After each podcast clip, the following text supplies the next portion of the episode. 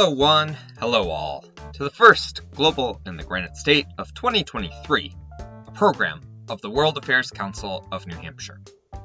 My name is Tim Horgan, and for those of you who do not know, or maybe just forgot, I'm the Executive Director of the Council and your host for this amazing program. I'm so excited to continue to bring these engaging conversations on a variety of global issues, providing you with the opportunity to gain key insights into the issues driving the world today. Thank you to everyone for taking the time to engage with our work. Also, a big thank you to all of our members, donors, and supporters for helping us to make all of this possible. Only through your support, donations, and attention can we continue to provide these programs that you have come to enjoy. A special thank you to our main supporter of the Global in the Granite State podcast, McLane Middleton. McLane Middleton is one of New England's premier full service law firms with over 100 attorneys throughout offices in New Hampshire and Massachusetts. McLane Middleton's attorneys have been providing trusted legal services to businesses throughout the region for over 100 years. Learn more at McLane.com. Today, we are taking a look at a challenge that has perplexed policymakers and the global community for decades without any resolution the issue of immigration. Thank you to Dr. Jim Hollifield, Ora Nixon Arnold Fellow in International Political Economy, Professor in the Department of Political Science, and Director of the Tower Center at SMU in Dallas, Texas, as well as a member on the New York Council of Foreign Relations and a Global Fellow at the Woodrow Wilson International Center in Washington, D.C., for providing his time and insights into the reasons Western nations struggle to find balance in the immigration debate.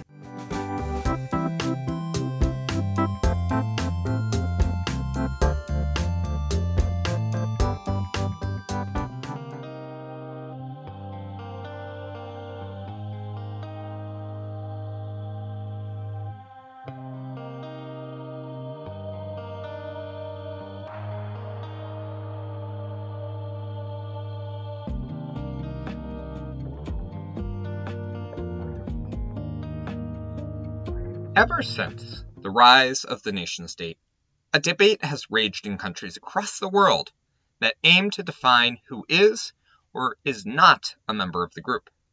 In defining borders, citizenship, and international relations, national governments have had to create immigration policy that protects their own citizens, promotes economic growth, and reflects the values of the nation, balancing many factors across an ever changing environment. This has never been an easy task, especially for countries looking to consider human rights as a part of their immigration strategy, which took on greater importance after the Second World War. The US and Europe have been at the leading edge of this challenge, although smaller countries across the Middle East and Global South have taken in large foreign born populations as well. Immigrants are highly self selected. They are almost by definition among the best and brightest people that you find on the globe because they're just highly motivated and they often find a way around all the obstacles and barriers. And I will say this, you know, the societies, the economies that are going to thrive in the 21st century going forward, they're the ones that are going to be more open to migration, open to trade. You know, the societies that are going to sink are the ones who try to shut themselves off, close hmm. themselves off, this is a good starting point for our conversation with Dr. Hollifield about the subject he has studied deeply from many different global perspectives. He's lived in France, Germany, Switzerland, Massachusetts, North Carolina, Texas, and has worked with governments across North and South America, Europe, East Asia, the Middle East, and Africa. He's also worked with an impressive list of global institutions, including the United Nations, World Bank, the Inter American Development Bank, and a proverbial alphabet soup of other major acronym related international organizations. After reading a number of Dr. Hollifield's articles and research reports, I had to reach out to him to talk about why immigration policy, particularly from a Western liberal democracy perspective, is such a sticky challenge to tackle. But before we get to that, let's set the stage a little about how we got to where we are today. I know many of your listeners are Americans, I suspect, and uh, we have a long history, a glorious and inglorious history of our republic going back to the founding. You know, the founding fathers, they were all fathers, not mothers.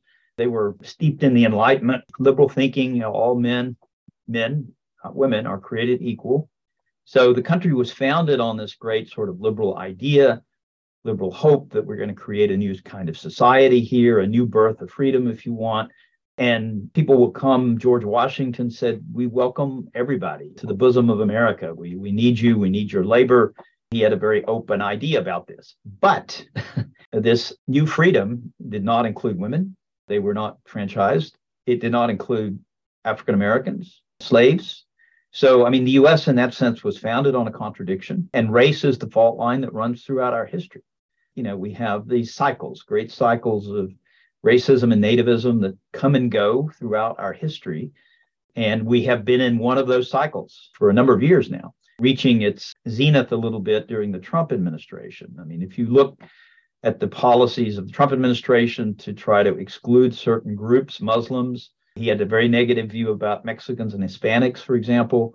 If you put those policies, put them down in the 1920s, nobody would have raised an eyebrow because we passed laws in the 1920s. The 1924 National Origins Quota Act said you cannot come to the United States unless you fit into the composition of our society as it was in the 1890 census. So we wanted proportion. It's a little bit like Trump saying we want Norwegians. in the 1920s, I said we only want people from Northwestern Europe, you know, which meant the British Isles, Scandinavia, Germany, the Netherlands, and that was basically it. We wanted to exclude Southern Europeans, East Europeans. Of course, there was a strong anti Jewish, anti Semitic element to this. We had already banned Asians in the Chinese Exclusion Act. Your listeners may not know that the first ever federal immigration policy, the first ever federal law, was in 1882 to ban all Chinese from immigrating to the United States. And historically, one of the states that was most nativist was actually California. It was the California delegation that said, we don't need all of these people coming from China. It's a yellow peril. We have to stop them from coming. That was extended to include the Japanese, you know, and all people from Asia. So throughout American history, we've had these cycles of selecting and excluding people on the basis of race and ethnicity. And the basis of race and ethnicity continued to drive the motivations of the United States' immigration policy up until the 1965 Immigration and Nationality Act, signed into law by President Johnson. This act, also known as the Hart Celler Act, did away with the nation based quota system, which has been viewed as discriminatory for a very long time, and instead focused on a seven category preference system. The main considerations were given to family reunification, highly skilled labor, and refugees, the latter accounting for only 5% of total allowable immigration. This act also left out immigration for unskilled labor, which has the lasting effect on immigration today. This was heralded as a step forward for the U.S., particularly in light of the civil rights movement. Remember, the 1965 law was passed right on the heels of the great civil rights acts of 64, 65. So it was basically part of a package that expanded rights very dramatically in the 1960s. You know, this was during the Johnson administration. And the law, as I said, it was intended to be more equitable, and we wanted to take race, ethnicity. I mean, the 1924 law was explicitly based on race. We had something came to be called scientific racism and you know the, there was this hierarchy of races you know with the people from northwest europe being at the top of the hierarchy. Our law was based on that essentially from the dillingham commission which had been working in the 1910s to come up with recommendations for immigration reform. Well we got rid of this in 1965 and as i said we replaced it with what was meant to be an equitable quota system to allow people to come from different parts of the world. And actually, ironically, the family provision, the feeling was that this would be a way to guarantee previous immigrant waves that they would still be able to get their family members in. So actually, the legislators were thinking this will guarantee more immigration from Europe because that's where most immigrants had come from. They did not foresee that immigration would expand so rapidly to the rest of the globe. The attorney general at the time, a man named Robert Kennedy, you probably heard of him, was testifying before the, the Judiciary Committee in the Senate, and someone asked him, Don't you think this is going to expand immigration from all the rest of the world? And he said, uh, we might have an extra 5,000 people coming in, you know, from other parts of the world. Well, he missed that by a long shot. So, uh, over a period of 20, 30 years, going into the 1980s, uh, this law gradually saw the complete change in the composition of immigrants coming in here. So you had many, many more people who were coming from uh, eventually from Asia, coming legally from Asia. But one of the biggest single unintended consequences of the 1965 law they put into that law a provision that imposed a quota on immigration from the Western Hemisphere. There had never been a quota on any groups coming into this country from the Western Hemisphere before that. Well, guess what? That quota applied to Mexico. And of course, in the 60s, the 70s, the time you get into the 80s with the economic boom of the 80s, and especially in the 90s and even into the 2000s, we have enormous demand for immigrant labor in this country. I don't know how many of your listeners have ever been in healthcare, hospital, retirement homes, construction sites, restaurants.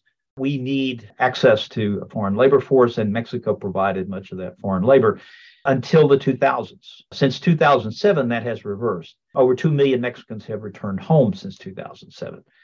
If we're building a wall, we should be building it maybe to keep the Mexicans in so they don't, don't go home in such great numbers. But all kidding aside, what we saw in the 70s and 80s was what this created was a huge black market for Mexican labor. So the Mexicans kept coming. There were jobs for them. They simply crossed the border and worked in the country without documents, without papers. So by the time you reach the 1980s, we've got another big problem on our hands, which is we've got millions of people living and working in this country without papers, without documents.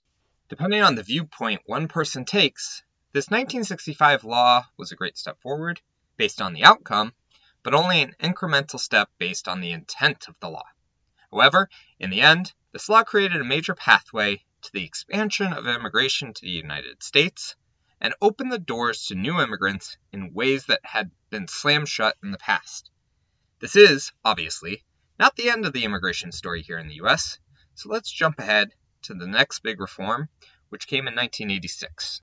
So the next big immigration reform, 1986, the Immigration Reform and Control Act, was designed to deal precisely with that problem. And there was a huge argument. But essentially, I mean, let's not mix our words here. It included an amnesty, or if you will, a legalization or regularization for anyone who had been in the country. I think it was for, for like 10 years and on good standing, no criminal record, and all that stuff. You could apply and be legalized. And I think roughly a million and a half people took advantage of that provision. That was meant to solve the problem of people who had been here, established, living here for a long time. And of course, once those million and a half people were legalized, then they could bring their family members in. Don't forget. So it roughly doubled the size of, you know, we had this huge spike in immigration, 1986, 87, 88, people who were amnestied under the 86 law. So that was all an unintended consequence of the 1965 law. In 1990, we passed another law which was intended to reform legal immigration.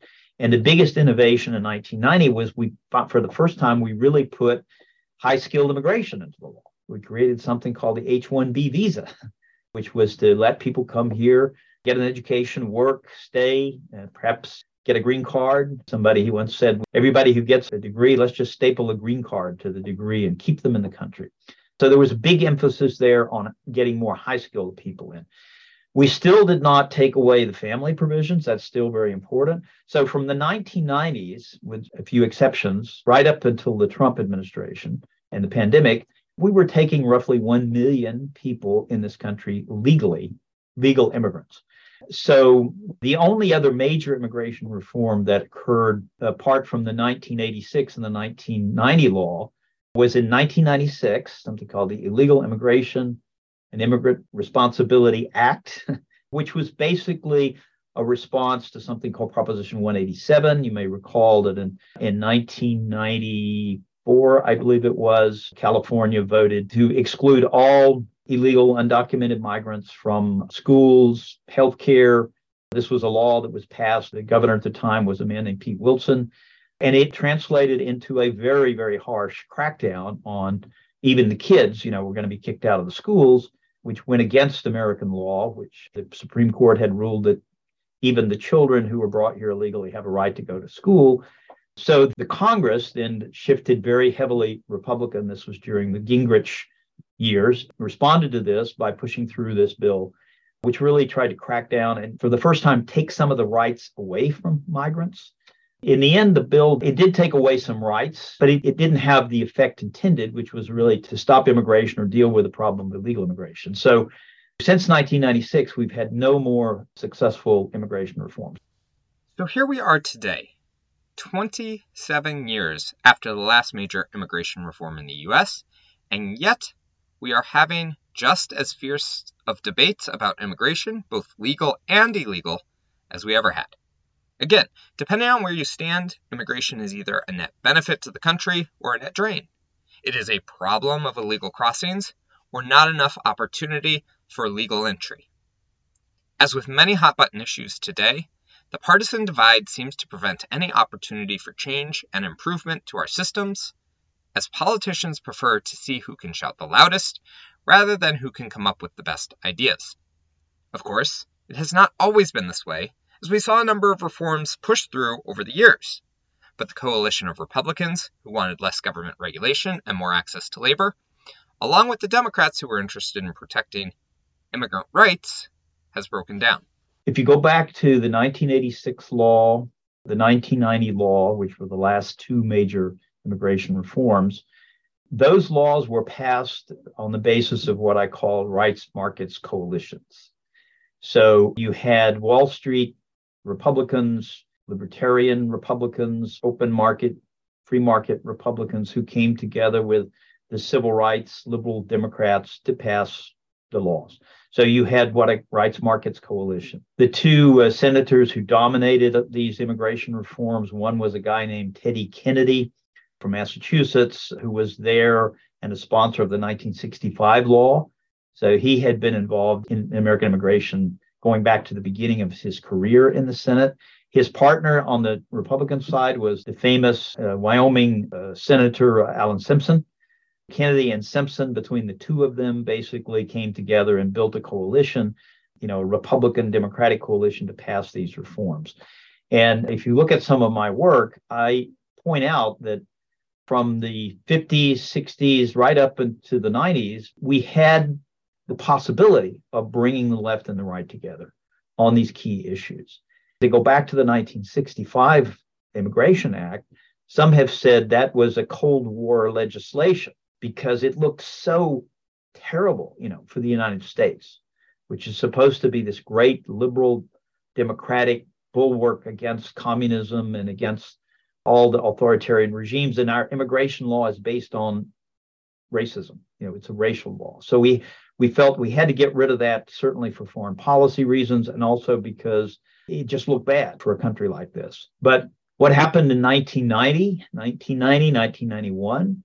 the Cold War ended. so that overarching sort of geopolitical dynamic that brought the American left and the right together. It's what I call the liberal interregnum. But of course, that big liberal consensus began to fall apart in the 1990s. You have the rise of a more reactionary populist right. You can mark the beginnings of that with the Gingrich uh, years, culminating really in the Trump presidency and the Trump election. So it's sort of a 21st century version of the old Know Nothing Party from the 1850s, which was a nativist party. But the Cold War was the glue, it was the dynamic that sort of held these coalitions together. And with the exception of the 1996 law, which was meant to be a law cracking down on, on immigration, we have not even come close to putting those coalitions together. The Republicans have moved much further in the direction of a more culturally based nativist right. You know, in fairness to Republicans, they see this as a rule of law issue that you can't have a rule of law without control of the borders, can't have a chaotic entry of people into the country. So it's not all about culture and race. On the other hand, we know, I mean, if you just go back and read the editorials in the Wall Street Journal, Wall Street Journal has for decades editorialized about having more open borders because Wall Street realizes if we're going to have this growth expanding economy, we've got to have access to labor, especially high end labor. If you recall, Dr. Hollifield talked a little about the creation of the H 1B visa, which is a work visa that people can apply for with the sponsorship of a US based employer as long as they have a bachelor's degree or higher, and the employer can prove there is a lack of qualified candidates for the position. There are only 85,000 visas of this nature currently available each fiscal year, 20,000 of which are reserved for people with master's degrees or higher. On average, there are over 200,000 applications per year, meaning more than half of the employers who have certified they cannot find an American qualified for the position are not able to hire the best and brightest of the world. This is partly where the argument of immigrants taking all the good jobs begins to fall apart. Yes, immigrants are getting good jobs when they come through this visa program. But as long as the employer is honest in their certification that they cannot find another qualified candidate, then the position would remain unfilled and the work could not move forward. While President Trump and his supporters tried hard to crack down even on the H 1B visas, this is not the viewpoint of all Republicans. New Hampshire's own governor, Republican Chris Sununu, fought against the restrictions, having seen the benefit of bringing in temporary seasonal workers to his family's ski resort. President George W. Bush was, in the words of Dr. Hollifield, well, I would say even when he was in office, he was one of the most pro immigration presidents, uh, similar to Ronald Reagan. I mean, the last great pro immigration president was actually Reagan. It was on his watch and Bush uh, father that we passed the 86 and the 90 law. And George W. Bush tried very hard to bring this coalition together. You know, he said, let's match willing workers with willing employers and let's make it possible for people to come and work legally in the United States. And his comprehensive reform, I think it was proposed in 2006, but his reform was torpedoed by the right wing of his party. There was a guy named Jim Sensenbrenner from Wisconsin in the US House. And in response to the proposed comprehensive reform, he put in a, an amendment to make all illegal immigrants, to make it a felony, a felony to be an illegal immigrant in the country. Before that, it was a misdemeanor. You had millions of people that went into the streets. You know, in Dallas, Texas, we had almost a million. In, in LA, you had way over a million people who demonstrated. So now that we have a good understanding of the history behind all of this, Let's get to the meat of the subject. What drives migration? Why should it be controlled? And what can we do about this, especially in light of the challenging political climate we find ourselves in? We can start where many conversations around immigration begin the push pull economic model. In the field of migration studies, we basically call the gravity models.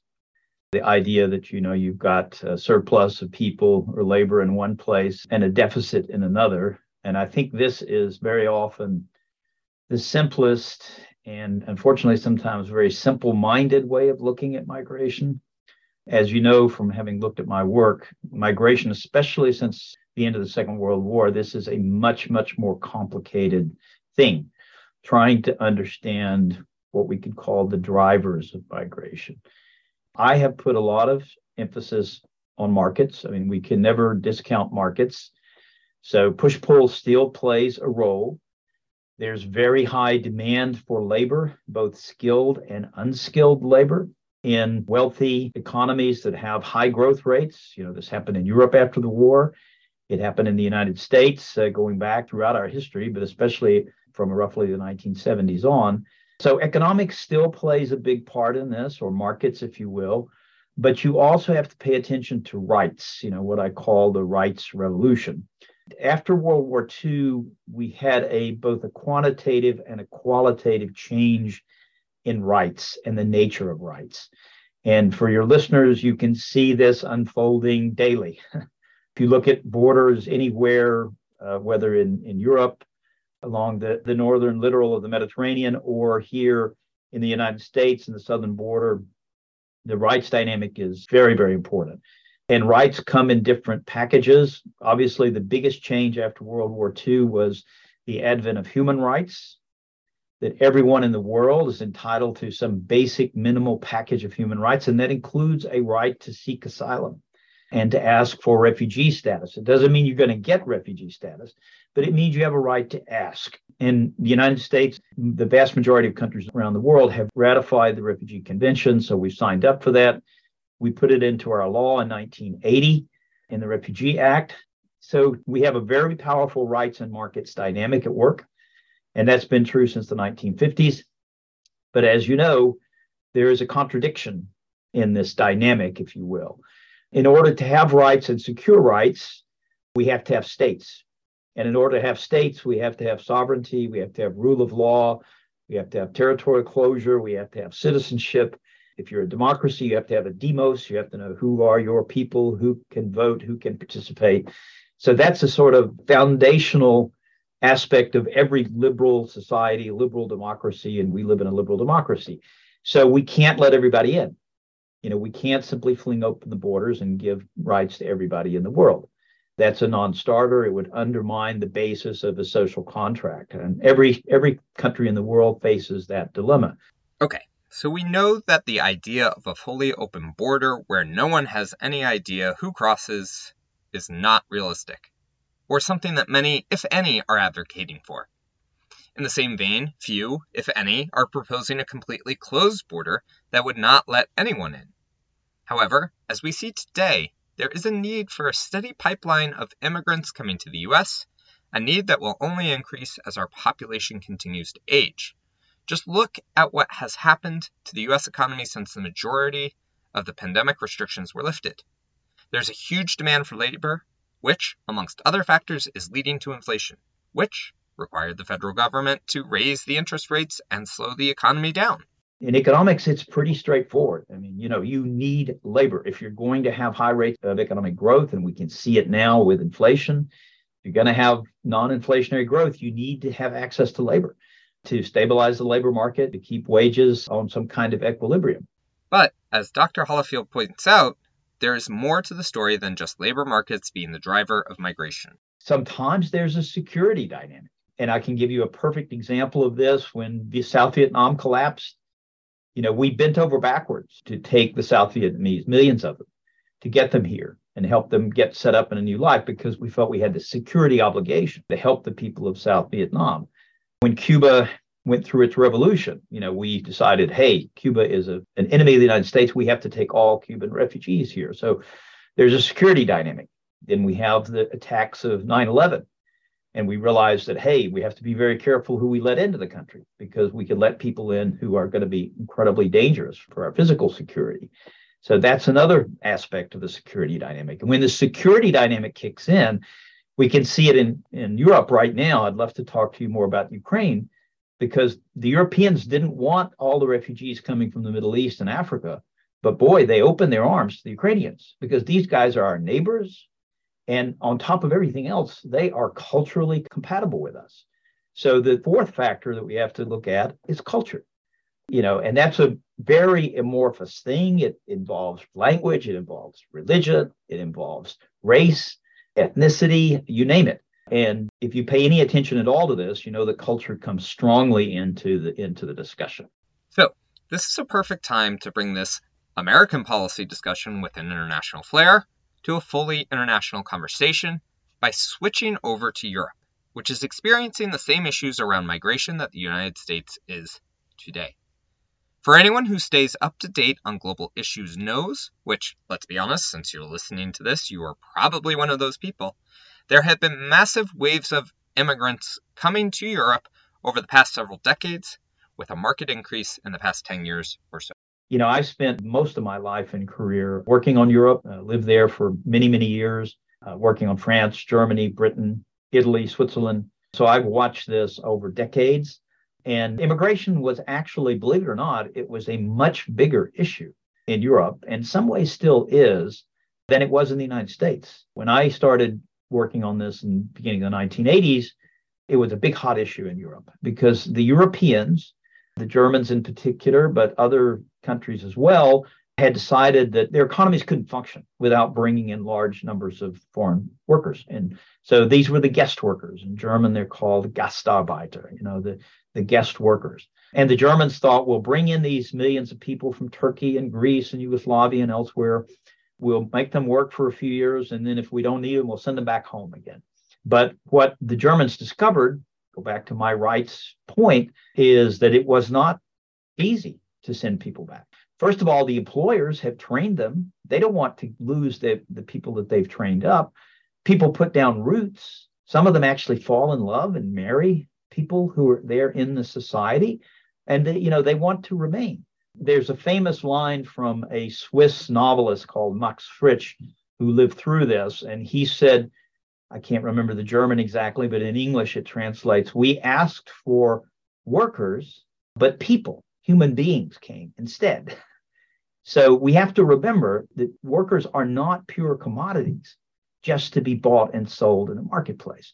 So the whole idea of guest workers, I mean, that's very popular in the United States. Remember, we had our famous Bracero program going back to 1942 well, guess what? A lot of those Mexicans, we shipped them back in Operation Wetback in 1954, but they turned around and came right back. And millions of Mexicans, if anybody asks you why Mexicans started immigrating in large numbers to the United States, you can tell them it's very simple. We went and recruited millions of Mexicans to come and work here.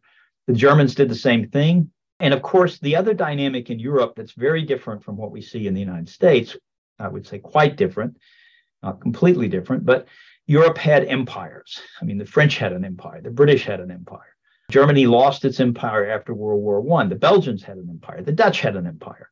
So there's a huge colonial imperial element in the people who are coming. Now, you could say the US had an empire in Mexico and Central America. Maybe that's true. We had an empire that included the Philippines, included Puerto Rico.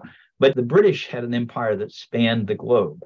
After World War II, many people immigrated from these former colonies to Great Britain. So the British suddenly discovered they had a concept they called civis Britannicus sum in Latin. We're all British, but they discovered they couldn't keep the imperial policy. They were going to have to restrict the people who came in. So so Britain had you know had to gradually tighten up and restrict the people who could come to Britain, immigrate to Britain. In 1981, they passed something called the British Nationality Act. This was during the early Thatcher years, which basically said you have a right to immigrate to Britain if you have a grandparent who was born in the United Kingdom. So, of course, what that did is it restricted immigration basically to white people, called the patriality rule. You know, I could spend the next two hours just talking to you about France, you know, where I have lived and worked for many, many years. The French were somewhat more open to immigration from their colonies. They kept it open, even though they fought bitter wars in Vietnam and Algeria. But until the 1970s, the French basically kept the borders open for people coming from North Africa and West Africa. Most people don't know this, but immigration from Algeria was actually suspended by the Algerian government. In 1974, they said the French are not treating our people well, our nationals, so we're going to stop people from immigrating to Algeria. So, so there's this, this very complicated imperial dynamic, colonial dynamic at work in Europe. There is also a strong dynamic of migration within the European Union, with many people from Eastern Europe choosing to move to Western Europe in search of a better job and life. While there is no issue for these people to move within the European Union, it has come with challenges within the countries, as shown by the United Kingdom's decision to leave the EU eventually the Bulgarians, the Romanians, the Hungarians, all of these people would get the right to free movement. And many hundreds of thousands of them chose to go work in Great Britain. So you have this strong cultural reaction against the rise in immigration and diversity in Britain, which is the main driver of Brexit, which caused the British to actually vote to leave the European Union. So immigration played a big role in Britain's decision to leave the EU. So, I mean, Europe has had its own history, its own complicated history with immigration going back at least to the 1950s. And there are many competing models on how immigration should be managed in Europe. One of the biggest challenges to the management of large number of migrants coming to a place like the US or the EU is how to distribute these people across the region. Of course, making sure that each country, state, or community is able to absorb and provide for these people as they get settled is a big task, something that has not been managed well in all cases. It never worked in Europe. It's never worked. I mean, the Europeans The East Europeans said, we don't, we're not going to take any of these Muslims or people coming from the Middle East or Africa. We didn't have colonies. We don't want them coming and settling here. And Angela Merkel, who refused to close the borders to Germany when so many people fled Syria and elsewhere in 2015, 2016, she thought when she did that that other Europeans would step up and take some of these people and it didn't happen. So Germany, uh, Germany managed. I mean, they they survived, but they had to go convince the Turks to stop the flood of people coming across from the Middle East and Africa in, into Europe. Does all of this sound familiar to you? This leads perfectly into the final point I wanted to cover in this discussion, and that is the weaponization of migrants for political gain. So basically, migrants have become sort of political pawns, if you will, in a political game. And this is happening in the United States, obviously, and it has been going on for decades geopolitically. I hate to compare um, Governor DeSantis with President Lukashenko of Belarus, but Lukashenko did exactly the same thing. You know, he encouraged people to come from the Middle East so he could push them across the border into the EU to embarrass the Poles and the Europeans, uh, to show them, you know, how hypocritical they are in terms of not accepting these people as refugees. And he was doing this to try to, to get sanctions lifted on Belarus, and of course with the support of Putin and the Russians. So, so migrants have become, you know, pawns in these political games. It is a very sad situation for, you know, so many desperate people, many of whom are just trying to survive. You have also seen this with President Erdogan threatening to push Syrians and other Middle Eastern migrants into Europe if he does not get what he wants on his laundry list of items you see this with Lopez Obrador in Mexico looking to extract concessions from the US in order to help control the flow of migrants through his country, and with the EU reportedly having paid 500 million euros to Libya to detain migrants at militia run centers to prevent them from trying to cross into the EU. This is not a new effort, but one that has taken on increased importance as the number of immigrants, refugees, and asylum seekers has ballooned in the past decade plus. To close out our conversation, Dr. Hollifield has some key insights as we look to fix broken immigration systems, perverse incentives, and rebuild opportunities for some consensus to create policies that benefits all, not just some to go back to the main objection that many of those who want to restrict immigration and asylum seeking have, the key is to do it legally. We have to go back to a rule of law system. And to go back to my point about the trade offs, we all know that we need migrants, we need foreign labor. I think everybody understands that, unless you are a pure protectionist, you just think that keeping people out will save jobs for Americans. It's very much like those who are opposed to trade. If we close down trade, it will create jobs and save jobs for Americans. We know that that is not a good policy. It's not a viable policy. You're going to sh- end up shooting yourself in the foot.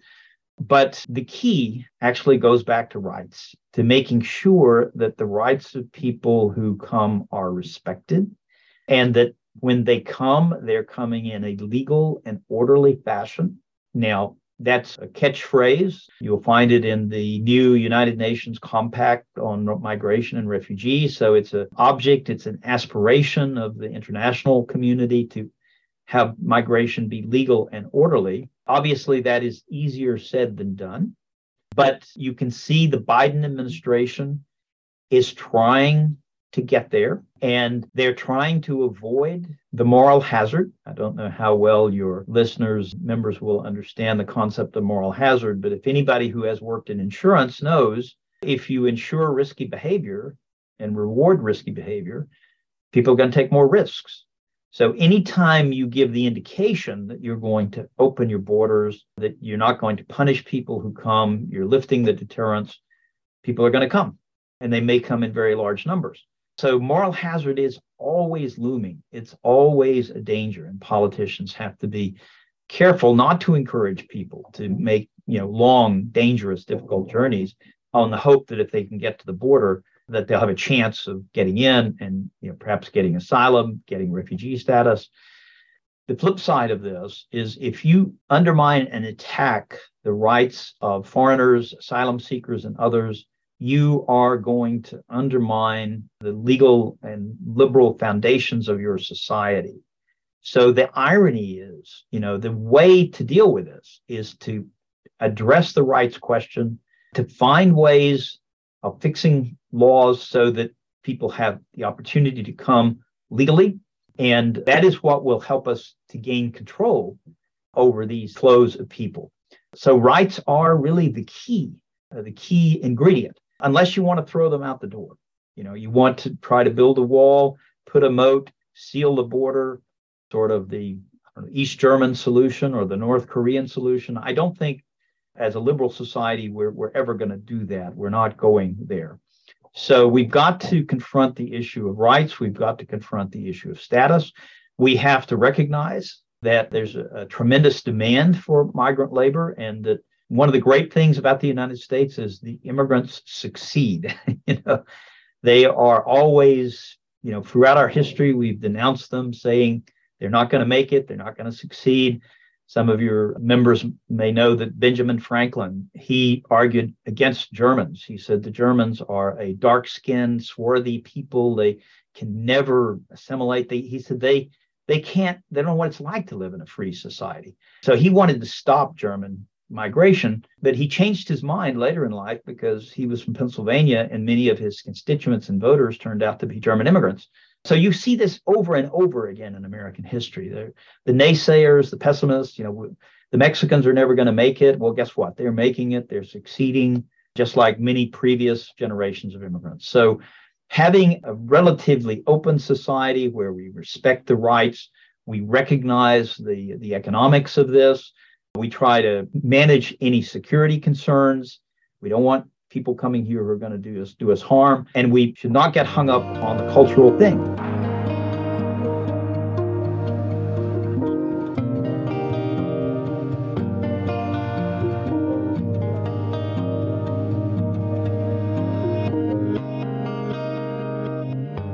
Thank you to Dr. Jim Hollifield for his time and insights into this complex and ever changing issue. Also, thank you to you all for listening to our discussion here today. If you have not listened before, please do take the opportunity to go back and listen to other episodes, as it is a great way to stay up to date on current global issues. If you've enjoyed today's discussion and want to know when our next episode drops, click the subscribe button wherever you are listening, or join our email list at wacnh.org slash mailing list. This has been the Global in the Granite State, a program of the World Affairs Council of New Hampshire. Tim Horgan is your host, editor, producer, director, audio technician, and whatever else nice and friendly title you want to give him. As always, our theme music is Admin by AA Alto, and our interlude music is Deep Wounds Need Healing by Ketsa. Until next time.